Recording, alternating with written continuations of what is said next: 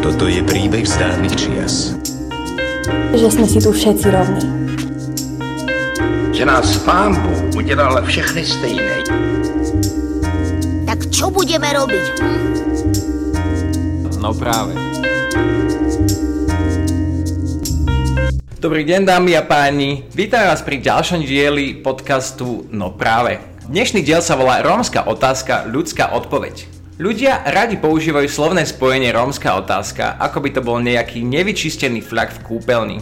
Tí, ktorí venovali svoj život hľadaniu odpovedi na túto otázku vedia, že na ňu neexistujú rýchle a jednoduché odpovede.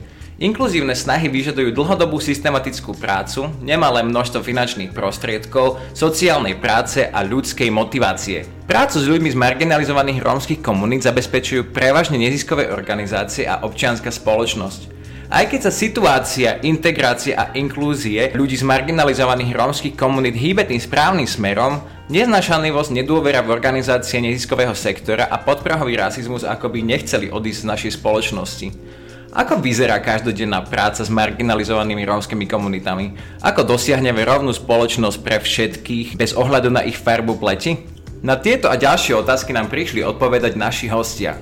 Dobrý deň, vítame u nás v štúdiu Barboru Mistrikovú, správkynu OZ Divé Maky, ktorá sa nám teraz predstaví. Dobrý deň. Dobrý deň. Trošku nám povedzte o sebe, o svojom, vlastne neviem, či to je vaše OZ, či vy ste stali pri nápade, ale trošku nám povedzte o tom, čo robíte a vlastne ako vyzerá váš bežný deň riešenia rómskej otázky. Divé maky vznikli v roku 2005, takže už pôsobíme celkom dlho a myslím si tým pádom, že už vieme aj posúdiť, či naša práca má výsledky. S myšlienkou založiť program Divé maky, kde budeme podporovať nadané rómske deti prostredníctvom troch základných pilierov štipendia, mentoring a neformálne vzdelávanie vymyslela Vladislava Dolníková, dnes už Lukáčová, ktorá dlhé roky pracovala pre veľkú nadáciu, ktorá rozdielovala prvé peniaze pre rómske organizácie, ešte vtedy z amerických zdrojov a všimla si, že v osadách aj v rôznych mestských osídleniach sú stovky rómskych detí, ktoré keby sa im dala tá správna podpora, tak by mohli sa vymaniť z kruhu chudoby.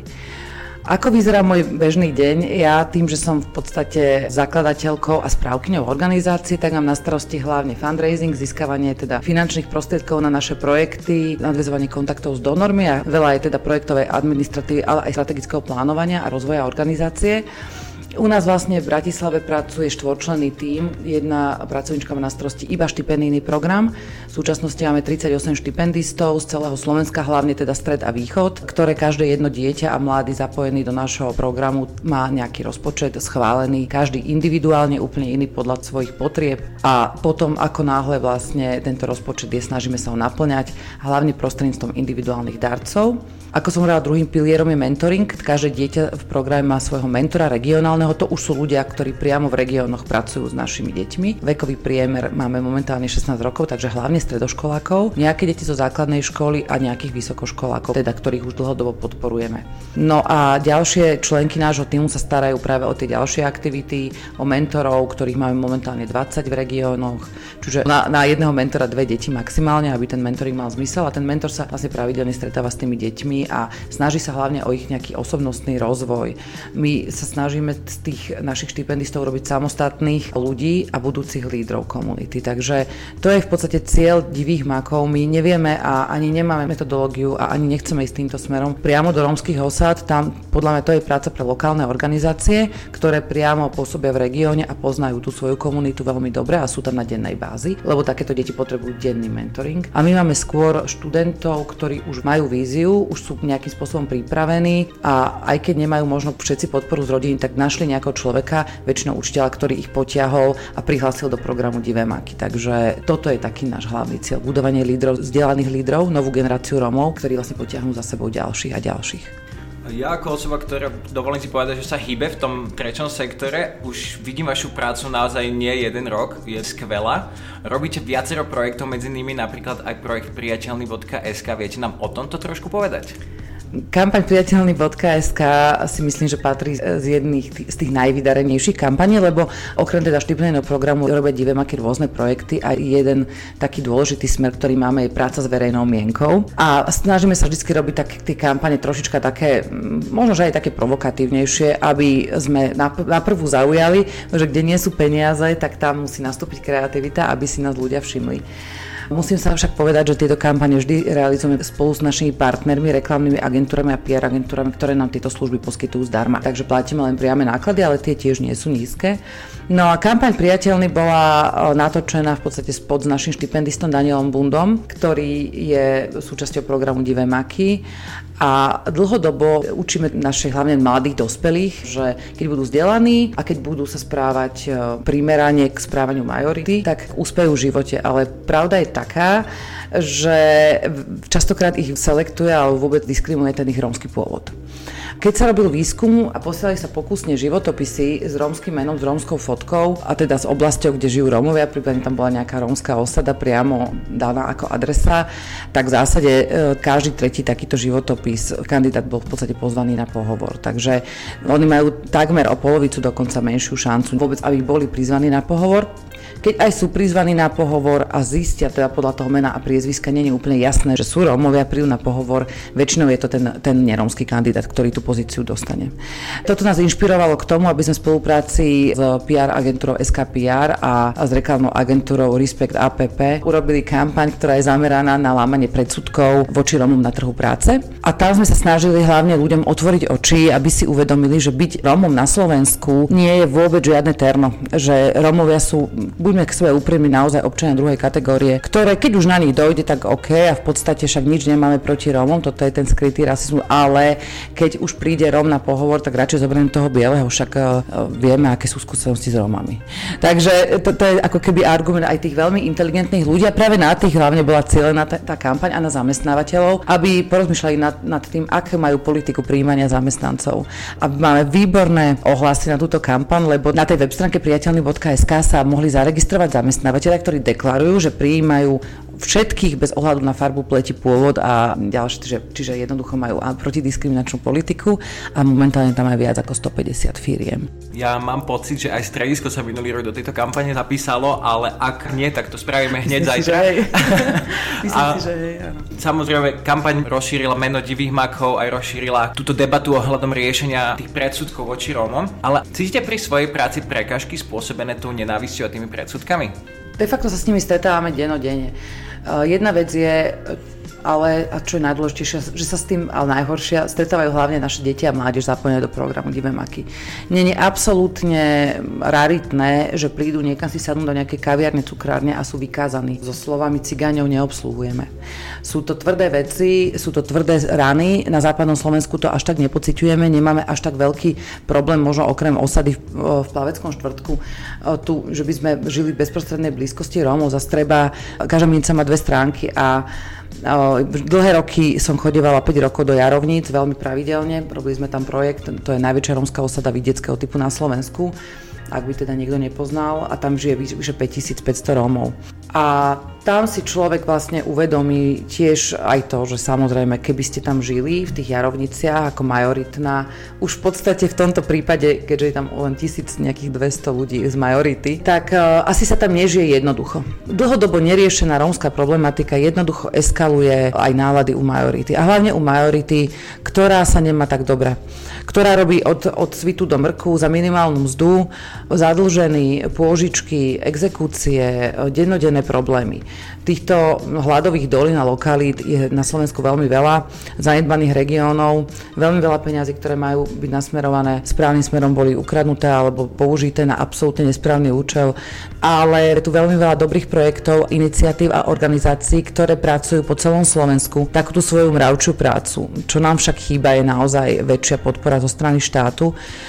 Teraz sa začala riešiť predškolská povinná dochádzka. To je téma, ktorá bola ešte v roku 2005, keď sme zakladali divé maky navyše. Asi sa zhodneme so všetkými, alebo s veľa organizáciami, ktoré pracujeme v tejto oblasti, že to nestačí. Takže už v 5 rokoch je veľmi neskoro. Začať teda pracovať s tými deťmi z tých najzaostalejších komunít. Takže systémové zmeny v riešení rómskej problematiky, ktoré by dlhodobo boli a dobré stratégie, ktoré existujú, ale nie sú dostatočne aplikované, lebo nie dostatok financí, potom je dostatok financí, zasa zmení. Splnomocnec, potom splnomocnec nemá dosť kompetencií ako úrad. Jednoducho sme v takom začarovanom kruhu zbytočne, pretože návod na to, ako riešiť, volajme to problematiku, lebo problematika to samozrejme je, keď robí problém, je, sú stratégie, ktoré majú hlavu a petu, len treba mať politickú vôľu na to, aby sa presadili tie správne zmeny, na to, aby sa to mohlo naplno rozbehnúť. Ale nádejou je, že nám vyrasta naozaj veľká masa vďaka práce rôznej, či už organizácií mimovládnych, alebo učiteľov, ktorí obetovali naozaj e, svoju prácu rómskym komunitám, alebo aj cirkvi, alebo rôznym organizáciám po celom Slovensku, ktorí sa naozaj snažia meniť veci k lepšiemu a naozaj generujeme ďalších a ďalších a ďalších vzdelaných mladých Rómov, ktorí už opätovne budú môcť prispieť k zmene celej spoločenskej klímy voči Rómom. Ja keď som si robil výskum na tento rozhovor, tak som zistil, že vy ste od toho roku 2005, odkedy fungujete, tuším až 500 štipendií udelili, čo je neskutočne skvelé číslo na to, že ste nezisková organizácia, na to, že ste občanské združenie, takže ako viem, že naši posluchači to nevidia, ale klobúk dole. A Ďakujeme. Trošku ste mi už zodpovedali na jednu ďalšiu otázku, čo som sa chcel spýtať, že či tie vaše deti, s ktorými pracujete, vnímajú predsudky majoritnej spoločnosti. Ako vlastne na ne reagujú? Už ich pripravujete na to, že áno, tá majoritná spoločnosť bude mať voči vám tie predsudky, musíte sa s tým zmieriť, alebo ich nejako snažíte sa od toho udržiavať? Oni samozrejme všetci tie predsudky dávno zažili, než vstúpe do programu Divé maky. My, čo sa snažíme my robiť, je to, že komunikovať veci tak, ako sú. Že jednoducho je to tak, na Slovensku predsudky voči Rómom sú, nebudeme si tu klamať, že nie sú a že je to len, sú to len predsudky pár hlúpych ľudí. Nie, je to, jedna vec je otvorený rasizmus a otvorené predsudky, druhá vec je skrytý a ten skrytý je v podstate, tam, ten nájdeme, ako keby, podľa mňa, teraz možno strelím vysoko ale u 90% no, v nejakej forme. Ja by som k tomu dodal, že vy ste spomínali, že, že on ten rasizmus, že tí inteligentní ľudia si nepriznajú a povedia niečo také, že nie som rasista, ale. A ono vlastne všetky tie rasistické, reálne obmedzenia a ohrozenia nasledujú za tým ale. Nie som rasista, ale nebudem sedieť vedľa Roma v autobuse. Nie som rasista, ale radšej by som bol, aby moje dieťa chodilo do čisto bielej triedy a podobné. Všetok ten rasizmus vlastne začína na, za tým ale ja obdivujem ľudí ako vy v tom, že vy stále dokážete v týchto programoch pokračovať aj napriek týmto súbojom a tí deti naozaj namotivovať, lebo vidíme stále aj ďalší vaši absolventi vašich programov sa zapájajú do vašich kampaní, snažia sa mentorovať tých mladších. Ako to robíte, že tí deti motivujete? Je to veľká práca mentorov. Ako som spomínala, tak každé dieťa má prideleného svojho mentora, my ich voláme deti, ale treba si, že ich tak budeme volať, lebo my ich poznáme od, od malých detí, ale je to v podstate ten vekový priemer, máme už naozaj tých 16 rokov. A my sa snažíme v podstate s nimi pracovať prostredníctvom mentora a prostredníctvom toho neformálneho vzdelávania, lebo máme samozrejme s nimi aj pravidelné stretnutia počas roka kde sa snažíme o taký ako keby osobnostný rozvoj. A veľmi nám v tomto pomohla aj Žanet Motlova, ktorá momentálne je riaditeľka Woodpapu a ona v podstate e, založila organizáciu Edumax, s ktorou tiež spolupracujeme na projekte Vnímavý k zraniteľným, kde naši mladí dospelí a ďalší Rómovia sa stávajú akými si veľkými bratmi rómskych detí adoptovaných alebo vychovaných v nerómskom prostredí, kde sa im snažia dať hrdosť, odozdať hrdosť k rómskej identite svete. My sa snažíme ich podporovať v tom, aby sa stali hrdými Rómami. My nechceme ich vybieliť, nechceme ich asimilovať do tejto spoločnosti, aby stratili identitu, že sú Rómovia, aby sa začali správať a aby začali všetko robiť ako nerómovia. Podľa mňa Rómovia veľmi obohacujú našu spoločnosť kultúrou, hudbou, týmto energiou, tým, ako vedia prežívať emócie, je to zdravé a oni sú naozaj hlučnejší, takže pre majoritu častokrát je ich správanie nepriateľné, ale ja sa cítim v spoločnosti Romov veľmi dobre sú pre mňa veľmi dobre čitateľní, čo, čo veľa ľudí z majority nie je. Takže ja si myslím, že ten driemajúci potenciál, čo skoro odhalí aj zvyšok spoločnosti, čím viacej ale budeme mať vzdelaných Rómov. My nemôžeme sa snažiť majorite ukázať, že dnes máme tu 10 svetlých prípadov zo 400 tisícovej komunity. My ich musíme mať 10 tisíc, aby sme začali presviečať tých 90%, aby začalo klesať, klesať, klesať až pod hranicu možno 10%. Um, ja som mal v živote to šťastie, že teraz to asi bude znieť hlúpo. Mal som to šťastie, že som z Bratislavy že som sa narodil vo Vrakuni a všetky moje kontakty s asociálnym správaním boli, poviem to, z bieleho prostredia. Ja som nikdy nezažil, že by sme mali nejaký problém s asociálnymi Rómami alebo s asociálnymi etnikami. Ja som videl asociálne správanie ako dôsledok chudoby, a vidím, že toto je najväčšie pre majoritnú spoločnosť pochopiť, že to nie je proste chyba vašej farby pleti, je to chyba vašej chudoby. Čo sa musí stať, aby sme mali vyriešenú rómskú otázku? ASAP takzvané. Mm-hmm. Je to vôbec možné, alebo je to pre vás spoločnosť bez rasizmu a xenofóbie nedosiahnutelnou utopiou? Mne sa páči, ako ste si už rovno odpovedali v tej otázke. Dôvod toho asociálneho správania, ak sa bavíme o Rómoch z osad, lebo nie všetci, naopak menej Romov žije v osadách ako integrovaných, je generačná chudoba. Generačná chudoba je pojem, keď ho použijeme, hovoríme o tom, že po generácie je tá komunita, tá rodina chudobná a nepozná nič iné ako chudobu dve, tri, štyri ďalšie generácie dozadu, takže vždy žila v chudobe. To znamená, keď skoncentrujete na jedno miesto veľa ľudí z generačnej chudoby alebo vôbec chudobných, tak tam sa vám začnú objavať úplne rovnaké patologické javy na celom svete, kdekoľvek, akékoľvek etnikum. Začnú sa tam objavovať vlastne také tie patologické javy, ktoré spôsobuje chudoba, obzvlášť generačná dlhodobá chudoba, kde nevidíte cestu von, absolútne. Nevidíte nikoho okolo seba, alebo málo kto to dá. Možno sa traduje, že niekto to dal. A toto je práve to, že ako náhle budú vidieť tieto deti, ktoré žijú v týchto komunitách, že cesta von je, tak ju budú využívať čím, čím ďalej, tým viac. Takže to by som povedala ako prvé. A takže problém, prečo je táto problematika hlavne v tých osadách taká, aká je, v podstate plus minus nemená, alebo máličko sa posúvajúca, je to, že náš štát nepracuje dostatočne s týmito komunitami, ktoré sú dlhodobo vlastne v generačnej chudobe. A nástroje na to sú, aj stratégie na to sú, aj by boli na to peniaze, len opätovne chýba naozaj nejaká politická vôľa to presadiť a začať to robiť naozaj, naozaj poriadne. Hlavne čo týka vzdelávania napríklad. Hej. Takže tam absolútne náš štát nevie nájsť kľúč, pritom existujú celosvetové programy, kde sa môže štát inšpirovať, nemusí sa vytvárať nič nové. Čo sa dá aplikovať na to, aby vlastne tieto deti išli von z chudoby prostredníctvom vzdelania. Oni nemajú šancu inak sa dostať z týchto komunít a uspieť.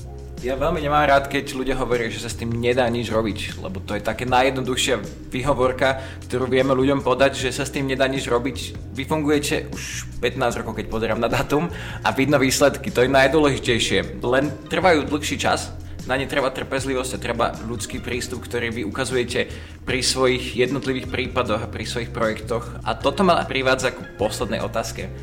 Čo je pre vás ľudskosť, ako si ju vysvetlíte? Ľudskosť je pre mňa hlavne o tom, ak môžem, tak pomôcť druhému, ktorý sa nemá tak dobre ako ja. A ľudskosť je aj to pre mňa je schopnosť prejaviť emócie, autentické emócie. Takto by som to povedal. Ja vám veľmi pekne ďakujem za toto vysvetlenie aj za rozhovor a ešte raz aj stokrát vám poďakujeme za prácu, ktorú robíte.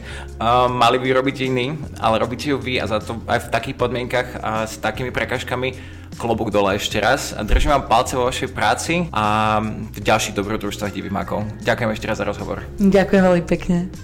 Dobrý deň, máme tu druhého hostia, Vlada Rafaela. Dobrý deň. Dobrý deň, prajem. Trošku sa nám predstavte, lebo vy ste v našich kruhoch známejší, ale v kruhoch asi mimo našej bubliny vás ľudia až tak nepoznajú. Trošku sa nám predstavte, čo vás privádza do nášho podcastu a ako súvisíte vy vlastne s našou témou. Ja v podstate už dá sa vedať, že 15 rokov pôsobím v mimovládnom sektore. Predtým som robil takého programového konzultanta pre oblasť vzdelávania v nadácii otvorenej spoločnosti. Mm-hmm. No a potom som po 7 rokoch odišiel, odišiel som na východné Slovensko, kde sme začali riešiť e, didaktický prvý prípad odsudenej školy v Šarických Michalanoch za segregáciu mm-hmm. rómskych detí a tak vznikla Edu Roma, naša organizácia, ktorá už tento rok funguje 8 rok. Super, no Šarišské Michalany sú na všetkým známe, aj si dostali do New York Times ako príklad dobrej praxe, takže akože klobúk dole, aké to teda na podcaste neuvidíme. Ale vy mimo iné ste aj autorom, dovedel by som si povedať, že úspešným. Vo vašej knihe Rómovia v zajatí politiky ste popísali neriešenie alebo riešenie rómskej otázky za posledné roky. Tie sluby o to rázne vyriešenie problému, o nejaké elimináciu tohto problému, akokoľvek sa to dá nazvať z tej druhej strany, sú samozrejmosťou a zda pri každých voľbách. No výsledky sa pozorujú ťažšie. Nemusím povedať, že pre ľudí, ktorí sa tomu venujú, áno, vidíme sa posledných 20 rokov výsledky, ale stále, že také tie krátkodobé zmeny ľudia keby nevideli a necítili. Čo sa zmenilo najviac k lepšiemu? Čo sa nutne malo zmeniť a nezmenilo? A čo sa zhoršilo od toho, odkedy ste písali knižku? No, toto sú relatívne veľmi jednoduché otázky, na ktoré sa veľmi ťažko odpovedá. Mm-hmm. A ja to nechcem zabiť odpovedou takou, že to by sme tu museli byť do večera. To nie je pravda. Čiže niektoré veci vieme povedať veľmi jasne. To, čo sa zmenilo za poslednú dekádu alebo za posledných 11 rokov, o tom tie texty v tej knižke sú. Ja som začínal písať ešte kedysi do Domina Fórum mm-hmm. a, ako študent a skončilo to pri denníku SME a denníku N dnes už tam nepíšem, ale mám vlastný blog a stále sa vyjadrujem k týmto veciam a nejakým spôsobom ich analizujem. Takže poďme na tú otázku prvú a to je, kam sme sa posunuli, respektíve neposunuli za posledných 10-11 rokov badať veľmi pozitívne trendy napríklad v tom, že stredná vrstva Rómov je veľmi úspešná v politickej participácii na lokálnej úrovni máme dneska viac ako 500 rómskych poslancov a viac ako 40 rómskych starostov, dokonca medzi tým jednu pani starostku. Horšie je to trošku na tej najvyššej politickej úrovni, ale vieme, že prvý taký úrodný predvolebný rok, to bolo pred 4 rokmi, teda mali Romovia najväčšie zastúpenie na súpiskách majoritných politických strán. Mm Vieme a vedia to aj politológovia, že dnes váš úspech je lepšie zaručiť na súpiskách majoritných politických strán ako na etnicky definovaných stranách. Čiže v tomto sme sa veľmi výrazne posunuli. To, čo vidím obrovskú rezervu ešte pre nás je, že viac ako polovica Rómov je viac ako 240 tisíc ľudí, žije stále ešte v segregovaných rómskych osídleniach, kde chýba základná infraštruktúra. V tomto momente hovoríme o takých podmienkach skôr absolútnej, nekomparatívnej, absolútnej chudoby a samozrejme aj v oblasti vzdelávania, aj v oblasti bývania, zdravotnej starostlivosti a zamestnávania máme ešte veľké rezervy. Ďalšie rezervy máme žiaľ ešte v tom, že napríklad tzv. rómsky občianský sektor je veľmi u nás podvyživený, jednak personálne, finančne, ale je to aj ideovo vyprázdnené. Inými slovami, máme u nás veľmi málo rómskych lídrov a rómskych organizácií, ktoré by prichádzali s nejakými výzvami, s verejnými, myslím, výzvami na zlepšenie postavenia vzájomných medziludských vzťahov medzi majoritou a minoritou ale aj na nejakú výzvu na nejaký stály konštruktívny multikultúrny dialog priestoru je tam naozaj veľa. Ja čo si všímam je, že podvýživenosť tretieho sektora na Slovensku je asi že na každej úrovni, ale mne sa veľmi páči, že témy rómskej integrácie sú naozaj živé v treťom sektore. Či sú to organizácie Divemaky, ktorí vlastne boli našim prvým hosťom, či už je to Roma Spirits Awards, či už je to naozaj prenikanie alebo nejaké také zlučovanie týchto kultúr. Tretí sektor a občania ukazujú, že chcú žiť v jednej rovnej spoločnosti. Na strane štátu sú určite nejaké nedostatky, No a to je teda tá druhá časť tej otázky, že čo sa nutne malo zmeniť a nezmenilo sa? No, ja už som sa e, vyjadril tým prvotným takým riešeniam logickým a to sú vlastne riešenia zo strany verejných politík. Opäť to zopakujem, bývanie, zdravotná starostlivosť, vzdelávanie, zamestnanosť. Ďalej to, čo by sa mohlo zlepšiť a nezlepšilo sa, je nejaký postoj politickej elity tu vidíme obrovské rezervy. My vieme povedať, že napríklad s rómskou kartou sa menej hráva dneska, povedzme ako to bolo v 90. rokoch, alebo ešte v roku 2000. I napriek tomu je to stále živá téma. Napriek tomu iba každý na ruke, hej? Áno, napriek tomu je to živá téma teda na, naprieč politickým spektrom, ale pozitívne je, že dnes už naozaj máte aj politické strany, nebudeme menovať, ale politické strany, eh, ktoré s touto kartou odmietajú hrať uh-huh. a hlásia sa skôr také tej novej slušnej politiky bez nejakých etnických politických hier a podobne. Čiže... Veríte tomu, že je to také úprimné? Takto. Ako my hovoríme všetci tu o, o tom, ako sa má správať verejný priestor. A my tu nie sme na to, aby sme teraz vstupovali ľuďom do hlav a skúmali, aká je ich motivácia. Pokiaľ ide o verejný priestor, tak nás skôr zaujíma ich konanie. Ja budem len držať palce, aby tieto slova novej politiky a inklúzie v každej oblasti boli naozaj úprimné, aby to prinieslo zmeny. Ja sa však teším na spoločnosť, kedy už na farbe pleti vôbec nebude záležať v konverzácii, kedy sa o tom ani vôbec nebudeme musieť baviť o nejakej inklúzii, kedy už sa budeme teda len baviť o pomáhaní v ľudských právach a v ľudskej dôstojnosti, odstraňovanie generačnej chudoby, keď to nebude naozaj rómsky problém, keď to bude naozaj že, že sociálny problém. Nebude to záležiť od toho, ako sa a kde sa človek narodil. No a čo sa zhoršilo podľa vás? Teraz sme si pripomenuli, a myslím, že ani nie ten minulý rok, rok 2019, ale, ale tento rok, rok 2020, je súci na to, aby sme si teda pripomenuli 30 rokov odpadu komunistického mm-hmm. režimu.